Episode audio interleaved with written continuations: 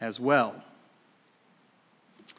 So we are in a series for Advent. Advent means coming. It's talking about looking toward the day where we celebrate and remember the birth of Jesus. Last week, Don Follis started us off with a message of hope. And today, we're going to be talking about peace. Now, peace is one of those difficult words because it means so many different things. And there's a little bit of a difference between the meaning we have as we use the word peace usually and the way that the Bible uses the word peace. When we talk about peace, we usually mean something like a lack of conflict, right? Like the fighting is over or has stopped. That's usually what we mean by peace. Another use of the word might be harmony, right? When things are as the way that we want them, when they're in order, right? Everything is settled. We think of that as a time of peace. And those are both good ways to use the word, but the Bible has a richer meaning. The word peace actually is in the Bible 230 times. I spent some time this week reading and looking at each of those. And I think the best way to sum up what the Bible means by the word peace is this. Peace is a moment or occasion when earth reflects heaven. Or we could say it this way, when things are the way that God intends them to be. So peace is a moment or an occasion when earth reflects heaven. Or you could say when things are the way that God intends for them to be. One of the greatest tragedies of the Christmas season is we don't usually associate it with peace because there is a lot of stress that goes with the Christmas season, isn't there? I don't know what your particular brand of stress related to Christmas is. Maybe it has to do with family coming from out of town or going to visit family out of town. There's the stress of the travel. Or perhaps you're in under an expectation to prepare that perfect meal. You know the meal I'm talking about, right? The one that everybody expects every year, and everything you're making takes a long time. So you cannot make any mistakes, or else the thing won't be had. Maybe that's your version of the stress around Christmas, or maybe it's that you have to have your home completely clean because you know that person, and you know the one person I'm talking about. You're going to feel like they're going to judge you if you have anything out of place. And so you have to clean the house perfectly. Or maybe it's because there are presents to buy. And we feel a pressure to do that. And maybe we can't. Maybe we'd like to be able to bless our loved ones. And we feel like we're supposed to. But we're not in a place where we can do what we feel like we should. Or maybe it's just trying to discover. You have that person in your life who you say, what would you like? And they say, I don't know, whatever, and you know that's not the truth, but you don't have the key there. But with all this busyness, with all these expectations, with all this pressure, peace is the thing we tend to think of happening when Christmas is over. All the things have been done. The pressure, the stress, the worry, it's over. And it's like in that moment when we're no longer stressed, peace comes and finds us. That's how we tend to think about peace around Christmas. But I want you to hear me. If we don't have peace during Christmas, then we're doing Christmas wrong. If we don't have peace during Christmas, then we're doing Christmas wrong. We can't wait for peace to find us. I want you to know this. You can't wait for peace to find you because peace already has. It's already come. Now it's up to us to decide what to do about that. And that leads us to the single sentence sermon summary this morning, and it's this. In Christ, God has brought peace, and by the Spirit, He calls us to be peacemakers. In Christ, God has brought peace, and by the Spirit, He calls us to be peacemakers. Go ahead and turn with me to Luke chapter 2. We're going to be in verses 8 through 20, as Logan already read this morning, but I'm actually going to ask for them not to be up here, because I would really like for everyone to have to grab a Bible and go ahead and open it to Luke. We're going to dig into it a little bit this morning. So Luke chapter 2, verses 8 to 20. Remember, peace is that thing that we have when earth reflects heaven, or when things are the way that God desires them to be. It doesn't come naturally to us. Let's go ahead and read this passage about peace, starting with verse 8. And there were shepherds living out in the fields nearby, keeping watch over their flocks at night. Now, I don't think that this story has shepherds accidentally. And these are Israelite shepherds, and there's a lot going on with this already. You see, the Israelites were waiting to hear from God. During this time, they had not heard from God in 400 years. The last prophet, Malachi, had been 4 centuries earlier, actually a little more than 400 years. And God's people had been conquered. They were poor. They had a terrible, terrible state of things for them to try to live in. Not enough food, not enough money, and not very much freedom. And they were waiting for God to come and rescue them. And so one of the promises that they were waiting on specifically was the promise of the Messiah. Now, the Messiah is a promise that's all through the Old Testament. He is talked about from Genesis chapter 3 all the way through the prophets. And the Messiah is the person that God is going to send to rescue his people. And the Messiah is going to be a priest. He's going to mediate the distance and the relationship between God and God's people. But also, he's going to be a leader. He's going to lead them to freedom. So they've been waiting for the Messiah to come. They've been waiting for God to show up for 400 years. Interestingly, the same amount of time they'd been waiting in the book of Exodus in Egypt. And these aren't just Israelites, though. They're Israelite shepherds. Now, among an impoverished people, there are still outcasts, and the shepherds were those outcasts. If you were a shepherd, you lived in a field. It actually says here that they lived in a field, and that field was about 2 miles away from town. And if you were a shepherd, you were not able to be part of the regular practice of religion among God's people. So you weren't going to temple regularly. You weren't going to synagogue regularly. You were kind of seen as on the outside of things. And so these shepherds, they undoubtedly believe in God, and they undoubtedly also are waiting to hear from God. But these are not your most faithful, regular practicing spiritual people. These are people that have no doubt that if God were to do something, it would not be in front of them, because they don't see themselves as deserving of God's grace and activity. Maybe you could relate to that. Maybe as Christmas comes, you don't feel in the mode for Christmas. Maybe it hasn't grabbed you yet. Maybe it's been years since Christmas has felt like Christmas. And maybe it's because you feel like there's something wrong with you. Maybe you don't deserve the grace that comes with Christmas. Well, I want to assure you that all of us find ourselves in that same boat. But as far as God not speaking to you during Christmas time, this story shows that to be completely wrong, because it's the shepherds that God sends an angel to. Verse 9, an angel of the Lord appeared to them, and the glory of the Lord shone around them. And they were terrified. Could you imagine? It's night. And it's nighttime in a field well before cities, the way that we think of cities. And so if you've ever been out and underneath the sky where there isn't a city close by, the sky looks completely different than it does to you and I when we look up at night.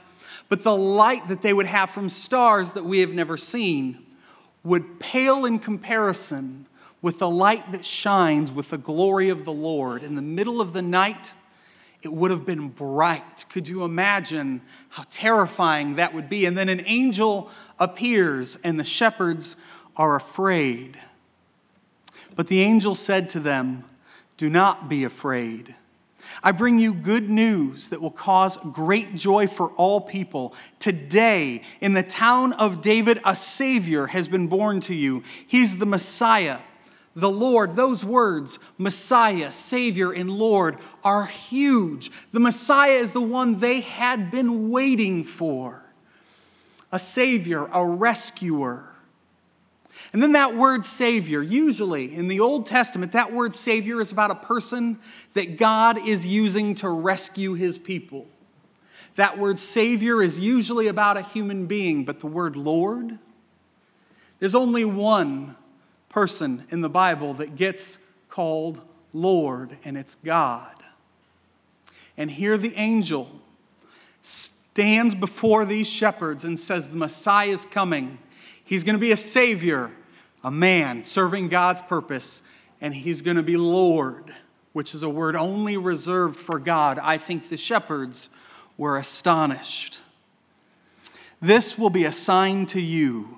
You'll find a baby wrapped in cloths and lying in a manger." And suddenly a great company of the heavenly host appeared with the angel.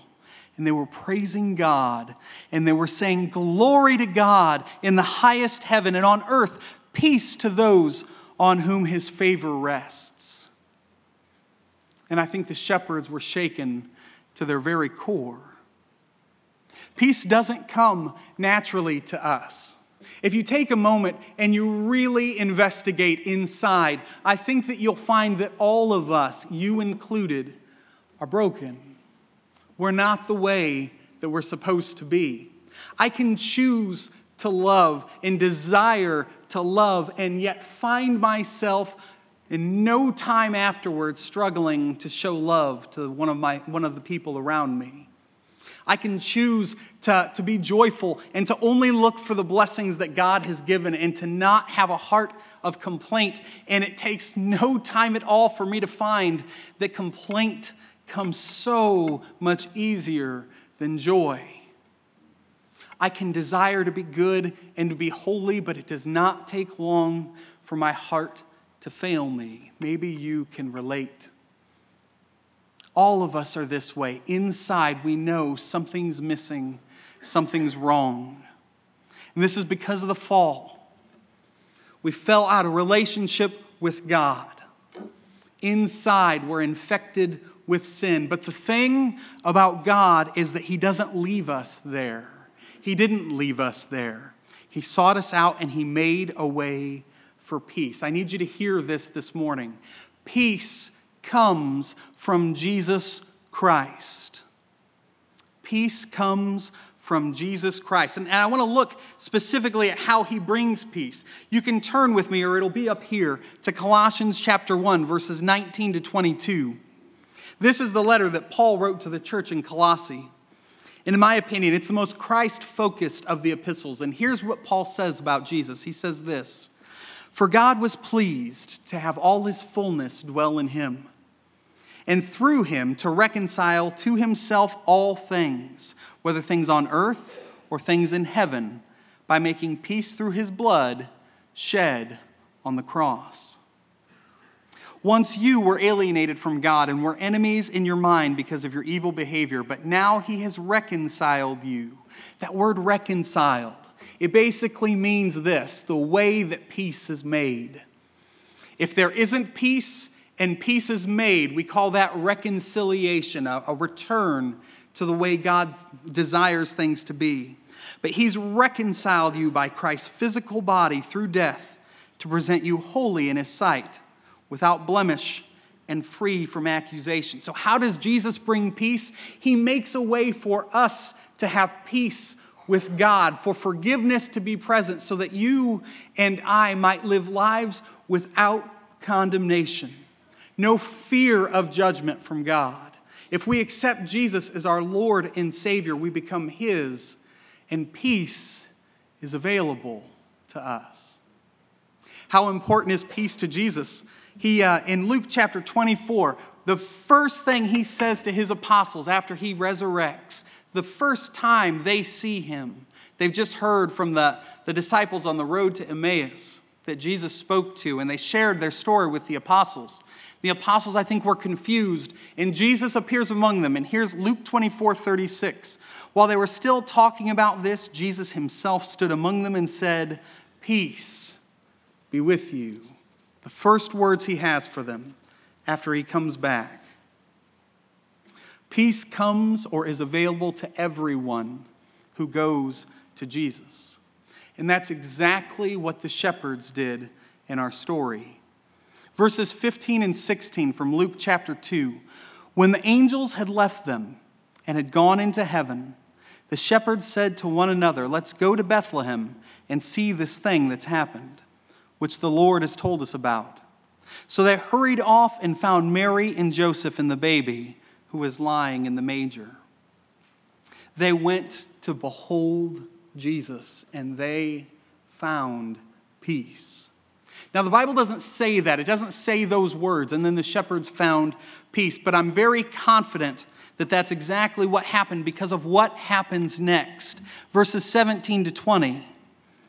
When they'd seen him, they spread the word concerning what had been told them about this child. And all who heard it were amazed at what the shepherds said to them. Mary treasured up all these things and pondered them in her heart, but the shepherds returned, glorifying and praising God for all the things they had heard and seen, which were just as they had been told. You see, after they encountered Jesus, they became peacemakers. They behaved in a way that brought peace to others. Peace, remember, is that time, that moment, that occasion when things are the way God intends them to be. The shepherds encounter Jesus, and they go about telling people about him, testifying to him, praising God. They became peacemakers. And I want you to know that I believe this is really the key to finding peace during the Christmas season, to finding peace during Advent. It's not just that we need to focus on Jesus, although absolutely we do. I don't want to minimize that in any way, shape, or form. It's not just that we need to elevate him above meals, though. It's not just that we need to raise him above our family visits or the stress of buying gifts. All those things are true. I guess I want to say this. If you find yourself with whatever traditions or practices your family has for Christmas, whatever expectations you've put on yourself or others have put on you, and if you find that because of those, you're not able to rest in or be captured by or caught up in the story of Christmas, then you need to consider letting some of them go. If you're more concerned, if the priority has become the traditions surrounding Christmas and not the birth of Jesus, then you've become Martha and you need to be Mary. You need to consider letting it go. But the first step, of course, is we elevate the birth of Jesus. I just don't want to minimize that at all. If your family traditions don't allow that, you need to let them go. Now, they may be wonderful. They may be heartening. They may be positive in every way, but they can also be done at another time because Advent is about Jesus. If buying gifts becomes the priority, it needs to be changed. This time needs to be about Jesus. Peace is found in the midst of focusing, dwelling on, resting in, being captured by the story of the birth of Jesus Christ. But that isn't enough. We can't just go to God and receive this sense of peace that will allow us to go through whatever is happening around us. We need to be changed and made into bringers of peace. We need to become makers of peace. We need to become people that God uses to bring peace to every situation that we find ourselves in. That's what we're called to by the power of the Holy Spirit, to be peacemakers. In Jesus, God has brought us peace. By the Spirit, he wants us to be peacemakers. Now remember, peace. It's that moment. The earth reflects heaven. It's that moment where things are the way that God intends them to be. Being a peacemaker, I think of the prayer of Saint Francis. Some of you know who Saint Francis was, and he's famous for a prayer, and it starts this way: Lord, make me an instrument of your peace. What does being a peacemaker look like? Maybe being a peacemaker means that when you're out shopping and everyone around you is going crazy, and the way that people go crazy around the Christmas time, you know what I mean, right? Maybe you don't. Maybe you let someone get the last of something. Maybe you let someone have your spot in line. Maybe the person who looks like they're in a crisis, you stop and you don't worry about the rest of the errands you have for the day, and you don't worry about all the things you have to accomplish, but you say, can I pray for you? Do you need to talk? Maybe being a peacemaker means that whatever the expectations you have for how many gifts you're going to bring, if it strains to the point past stewardship, you change it and you let that go to glorify God. Maybe it means that you're at dinner and you have that family member, and you know which one I'm talking about. If you don't know which one I'm talking about, then you're the one.